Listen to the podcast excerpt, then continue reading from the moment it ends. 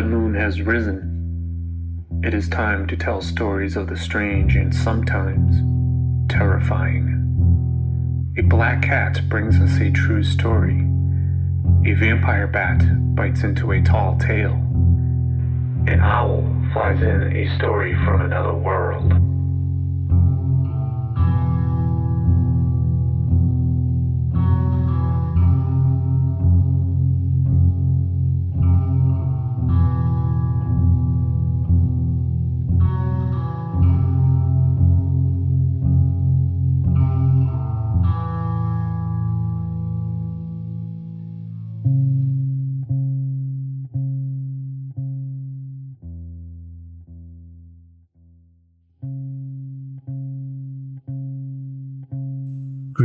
Greetings.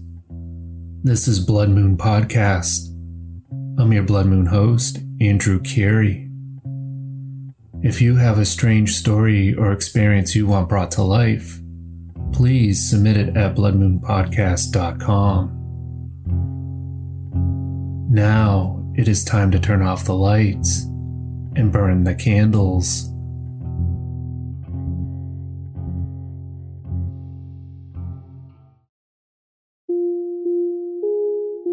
Father and son outings can be fun and memorable, but this black cat story is more chilling and haunting. A son asks his father, What's wrong?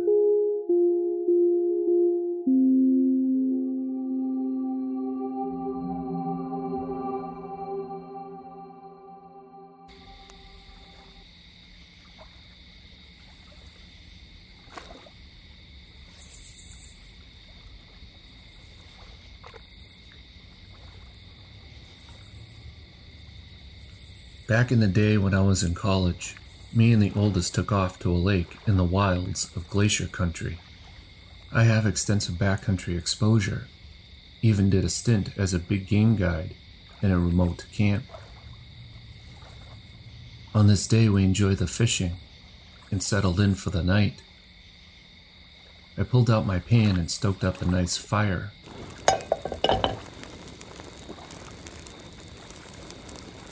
It was clear and cool as the sun faded into the western slopes.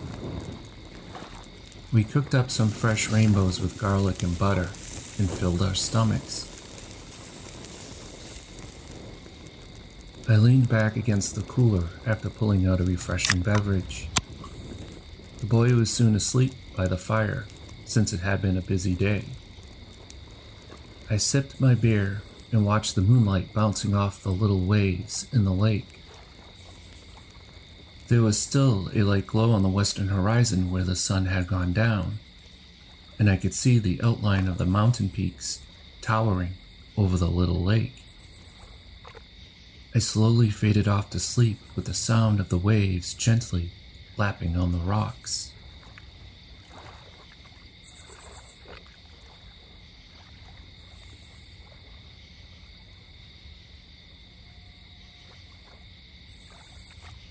I awoke with a start. The fire was out. The lantern was out too. The moon was gone, and it was pitch black. Something was wrong. The hair on the back of my neck stood straight out. I was paralyzed. I could hear my heart thumping as I strained to hear something in the bush. All was quiet. I had a horrible, uneasy feeling. I gathered myself together and started kicking around the fire. A small flame came alive and I quickly threw on some wood. In the firelight, I could see that the boy had woken and was shocked to see his wide open eyes staring at me. What's wrong? he asked. Nothing. Go climb in the tent. I lied. He crawled into the tent, but even in the light of fire, I couldn't shake my weariness. Something was out there in the bush, and I could feel that it was watching me. I gathered up my light and flashed it around camp. Nothing. Finally, I began to calm down and crawled into the tent with the boy. Then again, like clockwork, I awoke completely tense. This time I couldn't shake the feeling at all. I finally instructed the boy to wake up and go get into the truck.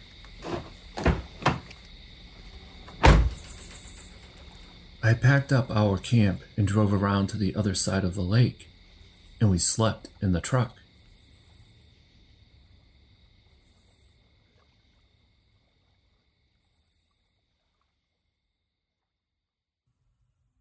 At dawn, I got up and looked across the lake where we had camped earlier, and another uneasy feeling came over me.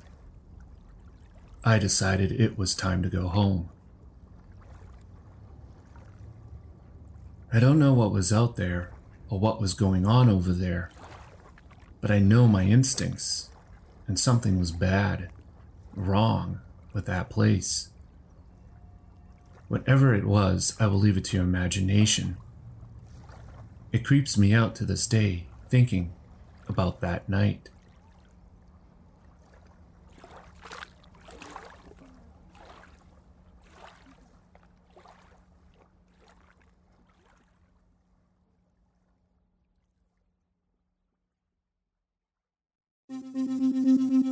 Welcome back.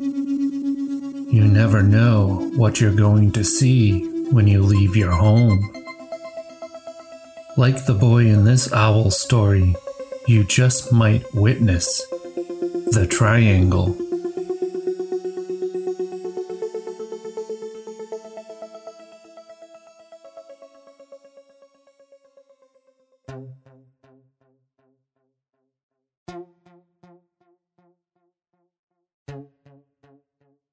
A young boy stepped outside into the dark to begin his daily routine of delivering newspapers.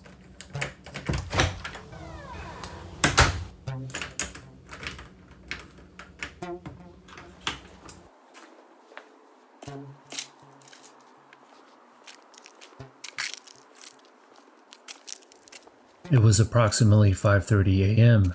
in Auburn, New York, and the year is 1984. During his route, he felt that something was amiss. He could feel that he was being observed. Looking upward, the boy saw a massive triangular object. In complete silence, the triangle hovered at low altitude, just above the rooftops of homes. For the next several seconds, the boy gawked at this unbelievable sight. A red pulsating light and intricate piping were visible on the underside of the dark intruder. He briefly took his eyes off the triangle, and when he returned his gaze, it was gone. The silent object left no visible trace. It simply vanished. Although the boy knew that it wasn't an airplane, he wasn't sure what it was, nor knew of its origin. The boy finished his deliveries and subsequently discovered that he was 30 minutes late. He was baffled as to how he lost so much time. Usually, he finished his paper route by 7 a.m. in order to get ready for school and be able to catch the bus. The boy ran home as fast as he could, hoping not to get into trouble with his parents.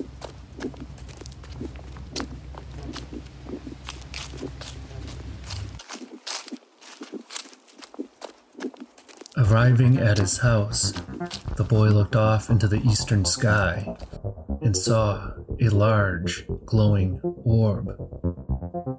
It had an orange hue, but it wasn't the morning sun. Unfortunately, the boy's parents did not believe his story about the triangle. Instead, it was brushed off as his overactive imagination. Years later, as an adult, he grew concerned about the missing time and its haunting implication. He learned that missing time may be the result of a close encounter of the third, or perhaps fourth kind.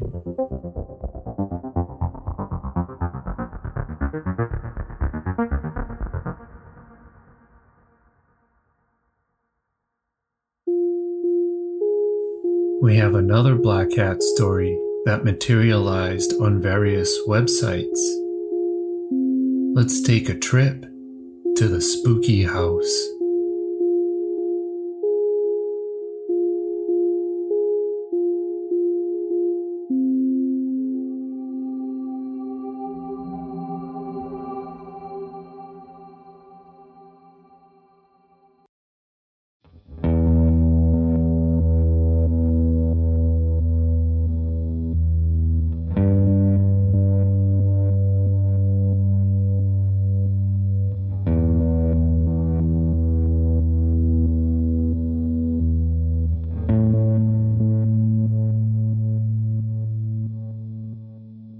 Dad grew up on dairy farms with his parents, who worked for a guy that owned multiple farms. So they would hop around to manage the different farms.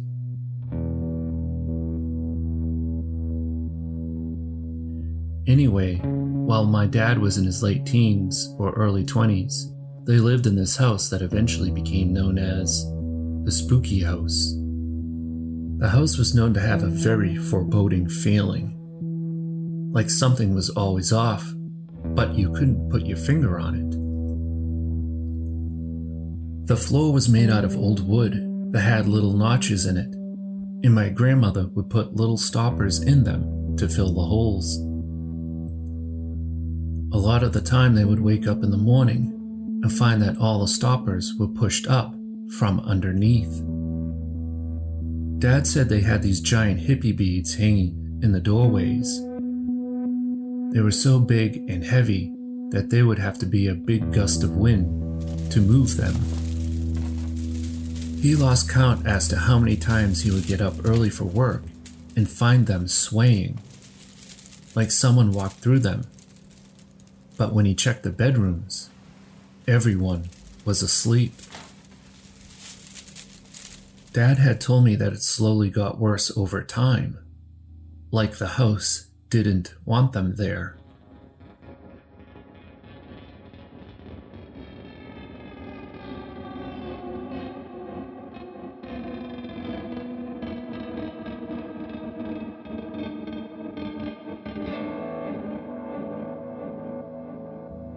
At one point, my grandmother contacted a psychic to see if they could calm the activity.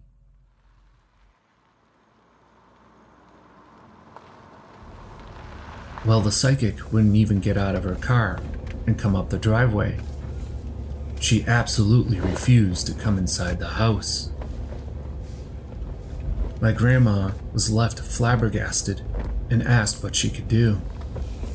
The psychic told her to move, and then she drove off.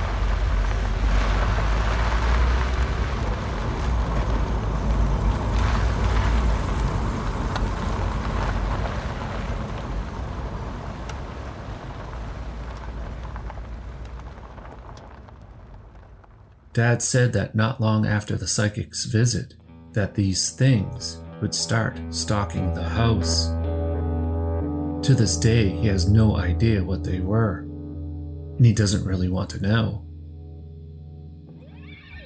Grandma would come out in the morning and find that the grass was trampled around the house, especially near the windows. Her peg basket on the clothesline would be ripped to shreds and spread around the yard. Dad said she would get upset because she had to keep buying new baskets. It started to get more serious. Dad would be woken up by the sound of scratching at his window, which was coming from outside. He was always too scared to look at the window, because he knew whatever it was would be staring at him. They would check in the morning to find that the paint had been scratched off the house. The scratches were at human height and the grass was flattened. At one point, while my grandfather was working out a few paddocks over, my grandma came in and woke up Dad. Together they huddled in his bedroom, waiting for daylight as the thing stalked around the outside of the house.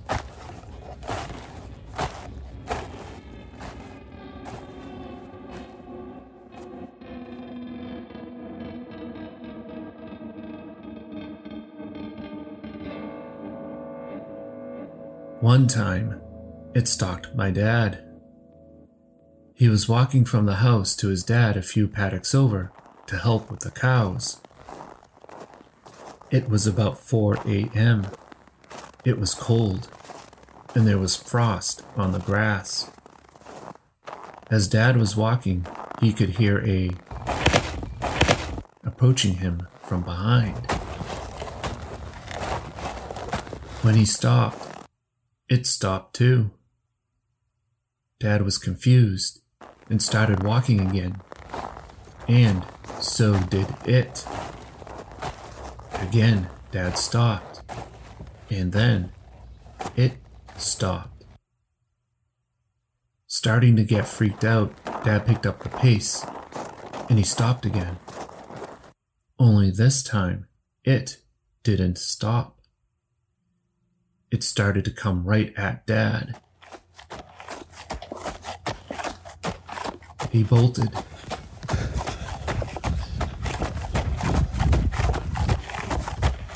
He ran over two paddocks and cleared the fences and didn't stop until he reached his dad's side.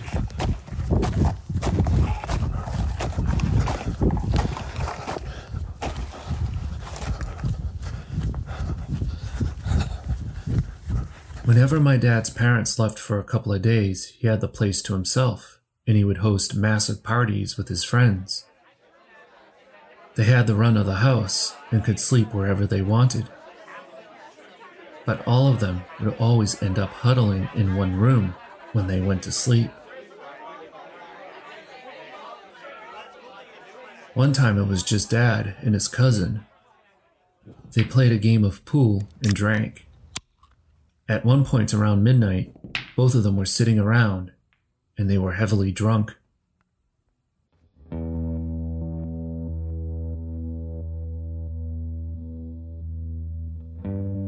A dark figure appeared and said, Go to bed. Dad thought, Eh, why the hell not? And they went to bed. The next morning they woke up to find the unfinished game of pool, and they put it away. His cousin asked, Who was that person that was standing over our beds watching us sleep? My dad could not remember. My dad and his parents moved out, and someone else eventually moved in. Not long after that, the house burned down.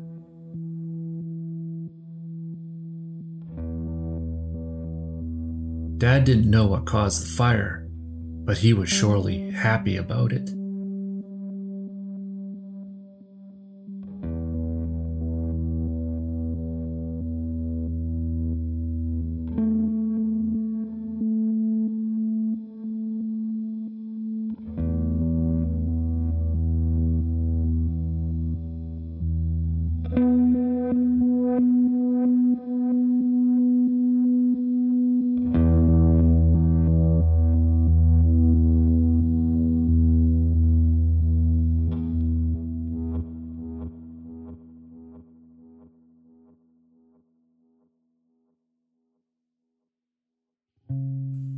The blood moon is setting. The source for the triangle is the National UFO Reporting Center. The Spooky House can be found on Reddit and justforspooks.com. What's Wrong is from Survivalist Boards. Links can be found in the show's notes.